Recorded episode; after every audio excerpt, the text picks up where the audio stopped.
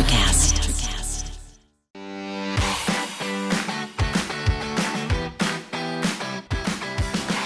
Are you ready to write?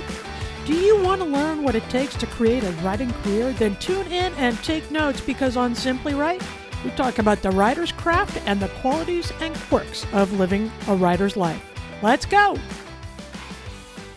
Hello there, this is Polly, and you're listening to Simply Write with Polly, the podcast where we talk about creating a writer's career and living a writer's life. And, a big part of that is dealing with rejection. You've probably heard it if you've dabbled in this profession at all. If you've ever tried to get published or you've showed anything you've written to someone else, there's a certain risk involved there, and it has to do with how we feel and deal with rejection. And that's what we're going to get into today, because I think it's an important thing to take an assessment to decide if this is an aspect of the profession you can and want to handle, because it's a big part of the job. But it doesn't have to be one that sabotages you along the way. We can learn to deal with rejection.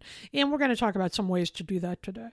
You know, back in the day when I was still in college during the Paleolithic period, I was studying journalism. And one aspect of my magazine journalism class was we had to research an article. We had to write a query or a pitch letter to a magazine. Back in the day, you sent those out. You know, you typed them on regular manuscript paper. You sent them out with a self-addressed stamped envelope to the magazine after you'd done research through Writer's Market and all those other places. There was no internet. And so it was just the beginning of all that, but it wasn't something that I used until probably within the next 5 or 6 years at all after I graduated. So all this was done by hand and on paper.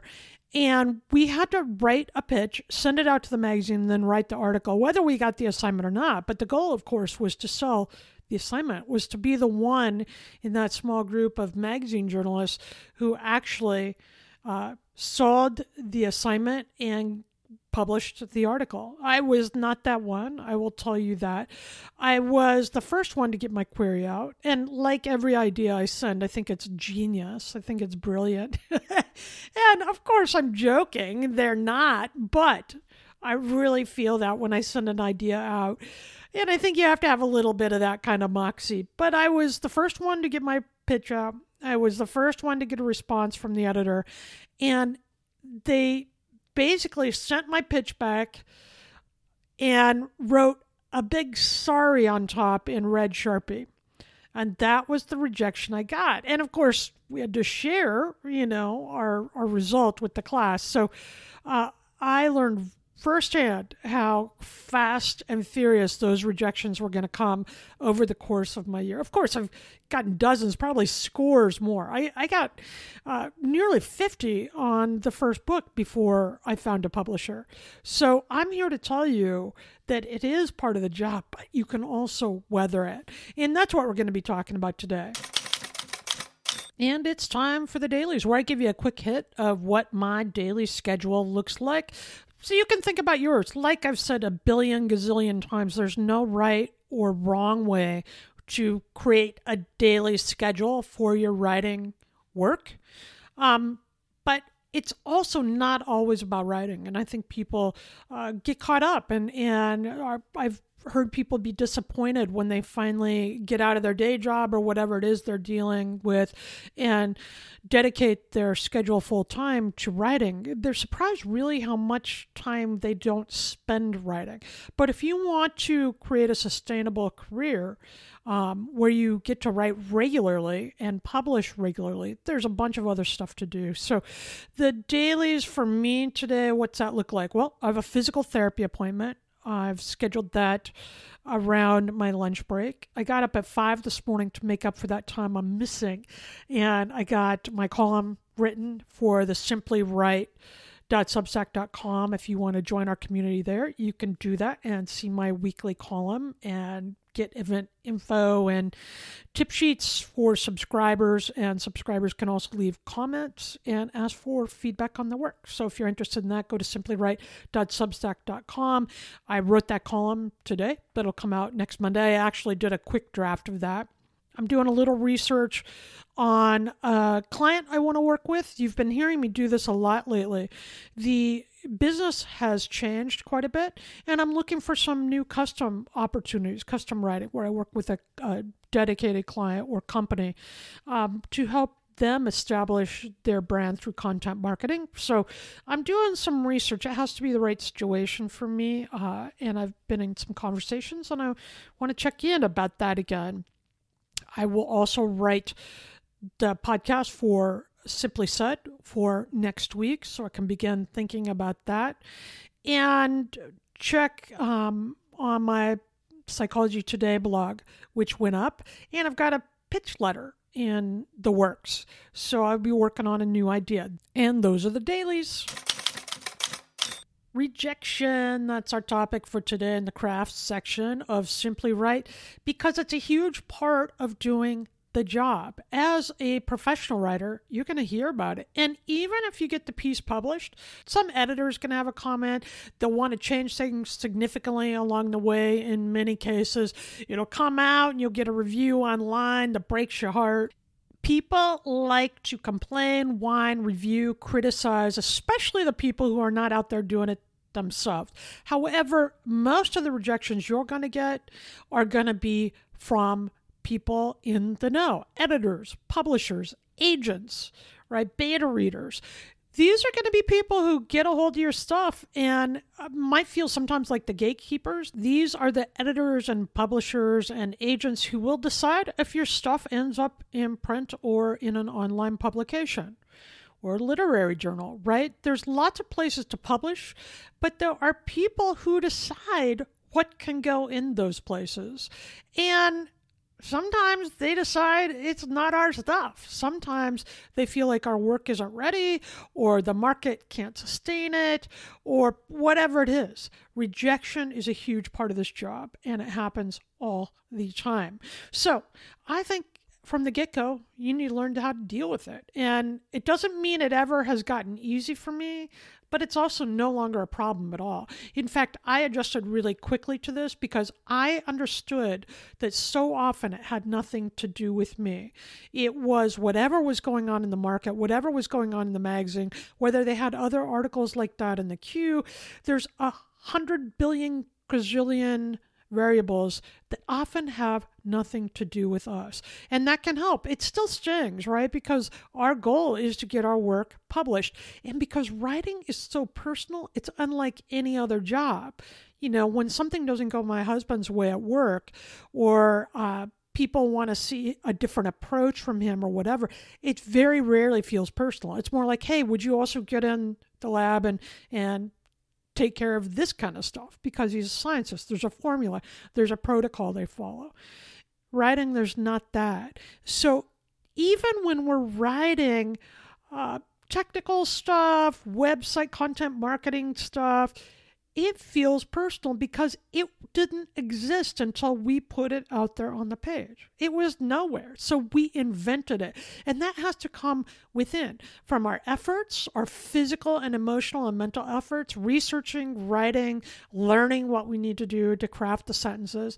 But it also comes from our emotional, personal side, where we are offering something of ourselves. Writing is a personal process, no matter what you're writing. It comes from our brain. And when our work is rejected or deemed unpublishable for whatever reason, and often we don't know why, but for whatever reason, it's really easy to take it personally, to feel like we're not smart enough, we're not good enough. And that's where we start with rejection. Don't go there. Don't make it personal. And in the very beginning in particular, and sometimes still now, although I will tell you that if you're paying attention in your career and you create a sustainable career, the number of rejections you leave will drop down because you'll learn and you'll develop contacts within the business. So people will come to you and ask for your work and your selections. You'll get better, right? So the number, if you're working consistently over the years, the number of rejections you get will go down. And yet still, you're going to get a ton. So it's good to know from the outset how to manage this. Now, start with that. Can you handle it? if you're really hard on yourself all the time, if you're not good at rejection, if getting a no turns you upside down, if you honestly think you're the most brilliant writer on the planet and nobody's ever going to reject you, those are warning signs to me that maybe you want to look at this writing thing a different way. Maybe you want to write for yourself or your family. Maybe you're not in the mood or the place where it's a good time to start sending your work out for publication. Because I will tell you what, if you want to get into the comparison game, there's always someone better, always. Now, those of us who make it in the business really look at those things. And while there might be some professional envy, they really respect the people that are better than us. And we read them and we get to know them and we learn from them so that our work can get better too. It's not a situation where I ever sit down and think, oh, I've aced this. I am now an official writer. I'm the best in the business. That's not how it works. There's always a different take on writing. It's so subjective. There's always something to learn, to practice, to improve, to change. And it's just when you get comfortable in your own style and your own story that it's a good idea to also try some other things. You know, I became fairly consistently successful with nonfiction. I wrote hundreds of magazine pieces and did a lot of content marketing, wrote several books, and I decided I wanted to still get better as a writer, and I entered the podcast realm, began writing podcasts and speeches and those kind of things, and I'm also playing with fiction as an experiment to improve my craft because I think they all inform each other. If that's not you, you may want to pick a new profession right on the side for fun, for a hobby, but not strive for publication, because if you want to be a published writer and you want to create a sustainable career, you're going to take some hits. Now, if that doesn't faze you, if that doesn't surprise you, if you can weather that, then go for it. Know that that's part of the profession and it's not the end of the world. And rejection is absolutely something we can learn from. All right, how do we do that? How do we learn to live with rejection and process it in a way that helps us keep going forward and continuing our writing career? First of all, I think it's important to understand that just because I know how to manage it better, it doesn't mean it's awesome. I don't love it when people say, no way, I'm never going to publish this, or no thank you, or there's no market for that, or we don't need your writing right now, or, you know, this part doesn't work for us, so we need to edit that or change that around. I don't love it. I want to send out my work, have glowing reviews, have people paying me $1 billion for everything I write, and say, you're the best writer we've ever seen. I mean, don't we all want that? Seriously. I mean, we want that in every job, in every relationship. We want people to like what we're doing. And that's why rejection hurts so much. In fact, there's a lot of research on this, particularly out of the University of California, Los Angeles, and the social psychologist, Naomi Eisenberger. I write about her work in my book, How to Live an Awesome Life. And what she has learned through her research is when we are rejected, when we fail, when we get into that kind of sense where we feel like we make a mistake and as a result we're not good enough or somebody doesn't want us to belong, you know, that kind of rejection feels like a social rejection. It threatens our sense of self and our sense of belonging. We all want to fit in, right? We all want to be the best at what we're doing. And when we're not feeling that, rejection activates the two parts of our brain that are involved in processing physical pain. So when you're rejected by a date, by an editor, by an agent, we get our feelings hurt, and it hurts physically. It can feel really icky. It's like taking a hit. I sometimes tell people, I feel like I just got kicked, right? It's like taking a hit. But what happens, because those physical parts of our brain that are activated when we're in physical pain, also activate when we are feeling rejected, then our brain also releases natural painkillers into the body, just as it would if we got slapped or kicked in the stomach. So it's a real physiological phenomena, and it's accurate. If you get rejected by an editor, you're probably going to feel bad. The physical reaction to emotional pain is part of our evolutionary wiring. right? We were dependent, and I think we still are, to connect with one another, to be part of the group, to feel like we belong. If you're cast out in tribal days, your chances of surviving alone were a lot worse, right? So we want to do things that make us feel like we belong, that we're part of the group. So when an editor or agent comes back and says, no, this isn't good enough, or this doesn't work for us, or you have a lot of revisions to do, or whatever it is, we are evolutionary wired to feel pain. So how do we deal with that? Well, there's a few ways. And because it activates our pain centers, our pain receptors, right? One of them is we can take an aspirin. Isn't that crazy? There is some evidence that a pain reliever can actually help us deal with the pain of rejection. But I think the better way, and the way I approach the threat of rejection and the rejections when they come down, is to learn how to manage and how to act in a way that keeps me going forward. And we're going to talk about some strategies for doing that when we come back on Simply Write with Polly on the Creators Network of Electricast.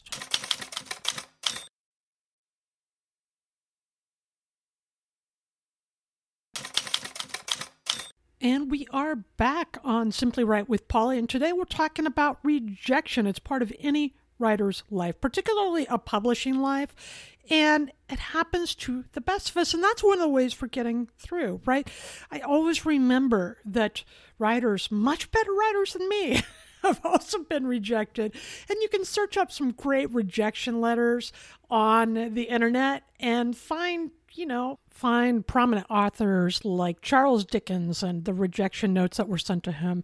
So I touched on it before. The way to cope with rejection is really to not take it personally. Now, that's hard going, right? Because writing is personal. No matter what kind of writing you do, you're inventing it. It's coming from all your knowledge and research and ability to translate that information and interpret that information for an audience of readers. So it is personal. It's personal work. But the best thing you can do when a rejection comes your way is to not take it personally.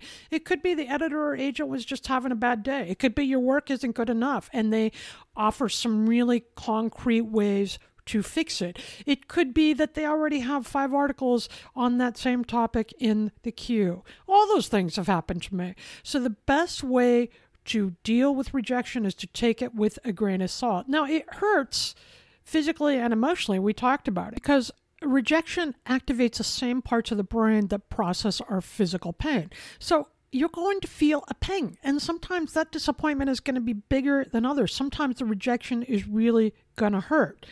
And you need to know still, it's not about you, and you can get through it. Now, in some cases, you will get good feedback from an editor, from an agent, and they will give you specific things you can do to improve your pitch, to improve your manuscript, to improve your article.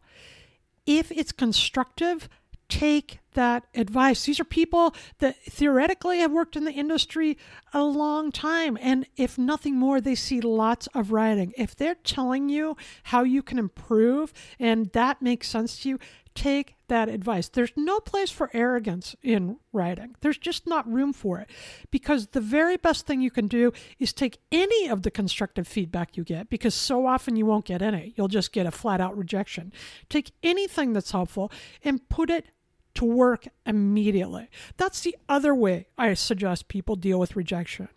Do something immediately. Feel the disappointment, feel the sting, complain about it for 5 minutes, and then get back to work and take action. So when I get rejections on my magazine pitches, which happened all the time, and I'm telling you with a great deal of confidence, if you keep at it and you keep practicing and you keep publishing and you keep writing and working with different people, the numbers of rejections you get will drop substantially. In the beginning, I got tons of rejections.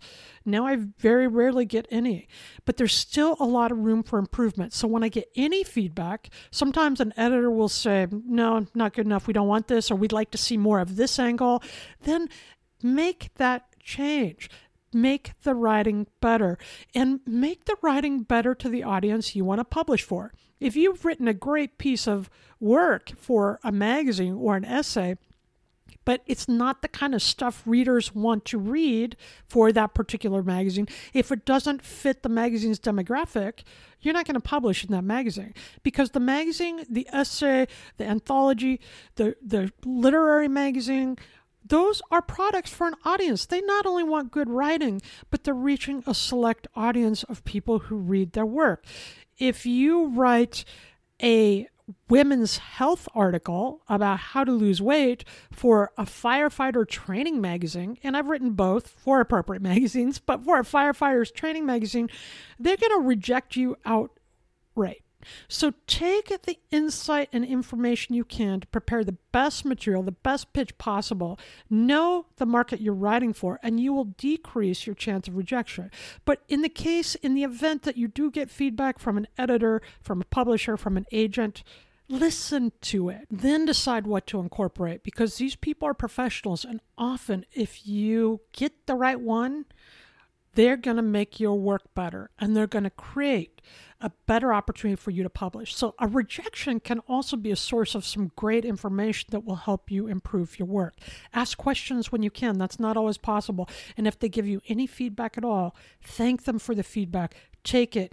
And if it makes sense and fits, put it into the piece. Now, if it's a flat out form letter or I'm sorry, or we have 5 in the works, then one way to cope with that rejection is to retool it and send it right back out that day for another market, or to improve the chapter, or to read through the notes and then take a break and go for a walk or do something else and mull over the notes that you get.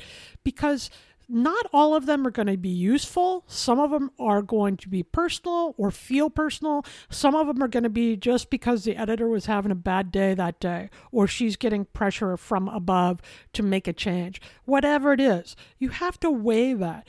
But my suggestion is to use what you can to improve your writing, and then to discard the rest and take action the day the rejection comes down. Record a small win. So if you get feedback from an agent, no thank you, or I'm not responding. Sometimes you won't get any feedback at all. And after about 6 or 8 weeks, I do it even earlier, you can touch back with them and say, hey, I'm just following up on this. And if you don't hear, send it out again.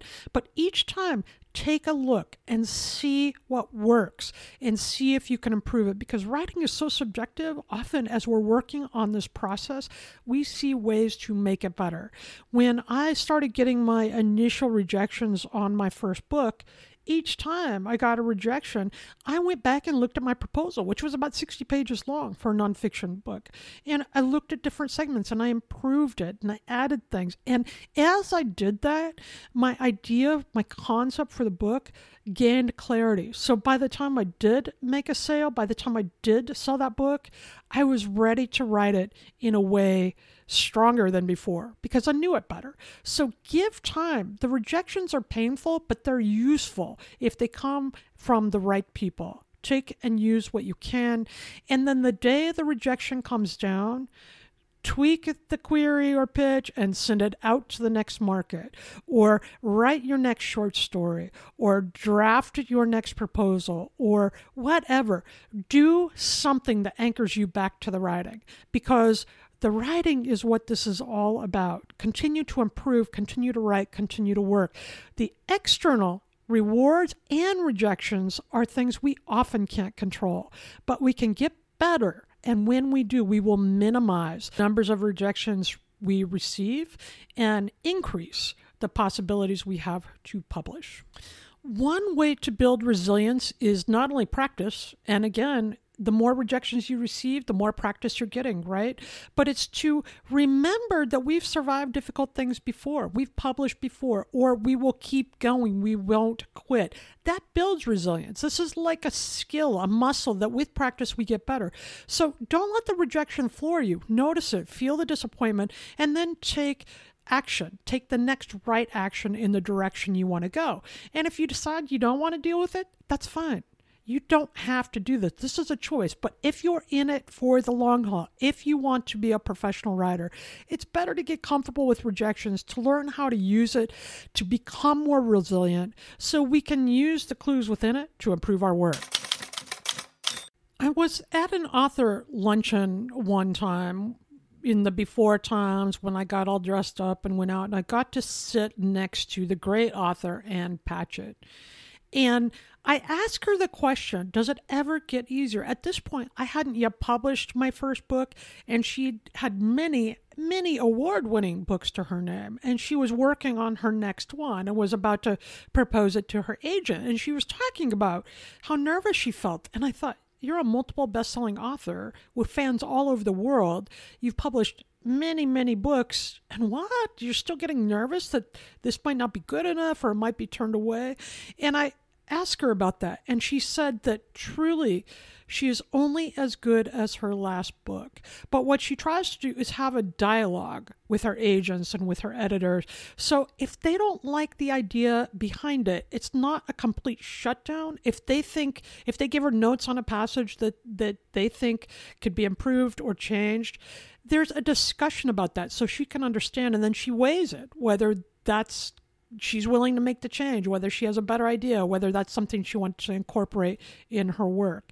So I thought that was interesting. If authors like Ann Patchett are still getting rejected or turned back or notes, we are in very good company.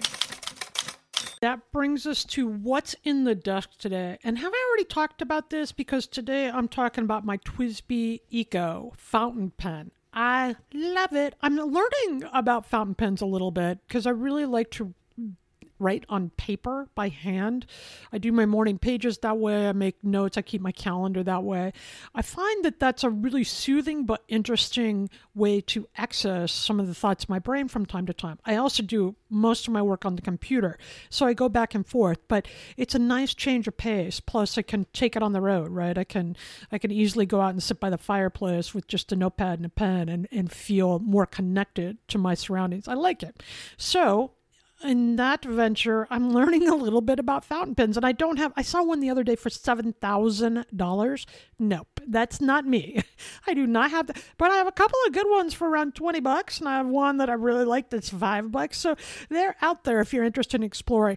And this one is one of my favorite. It's called the Twisby Eco fountain pen, and the reason why I like it is because it's a demonstrator converter pen, which means it's got a clear barrel, which means I've got ink sloshing around in there and I can see it. And I have a yellow cap and then I have bright green ink in the barrel that I can see sloshing around. And yellow and green, go Ducks, love my Twisby Eco. That's what's in the desk. All right, let's go into the week now and get writing. Listen, rejection is part of the job, but you can choose how you respond to it. You can let it throw you and force you into emotional turmoil and upset, or you can feel the disappointment and then take the next right best action and get your work published. And the great writer Jane Yolen says it this way: if you give up at the first rejection or the first bad review, you will never make it in publishing. But I think we can make it. If you decide you want to craft a career in writing, then sit down, writers, and simply write.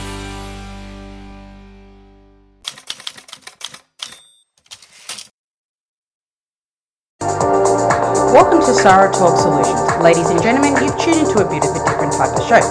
I'm Sarah B and I'm your host. You can find me on my IG, which is Aussie_Sarah_LA.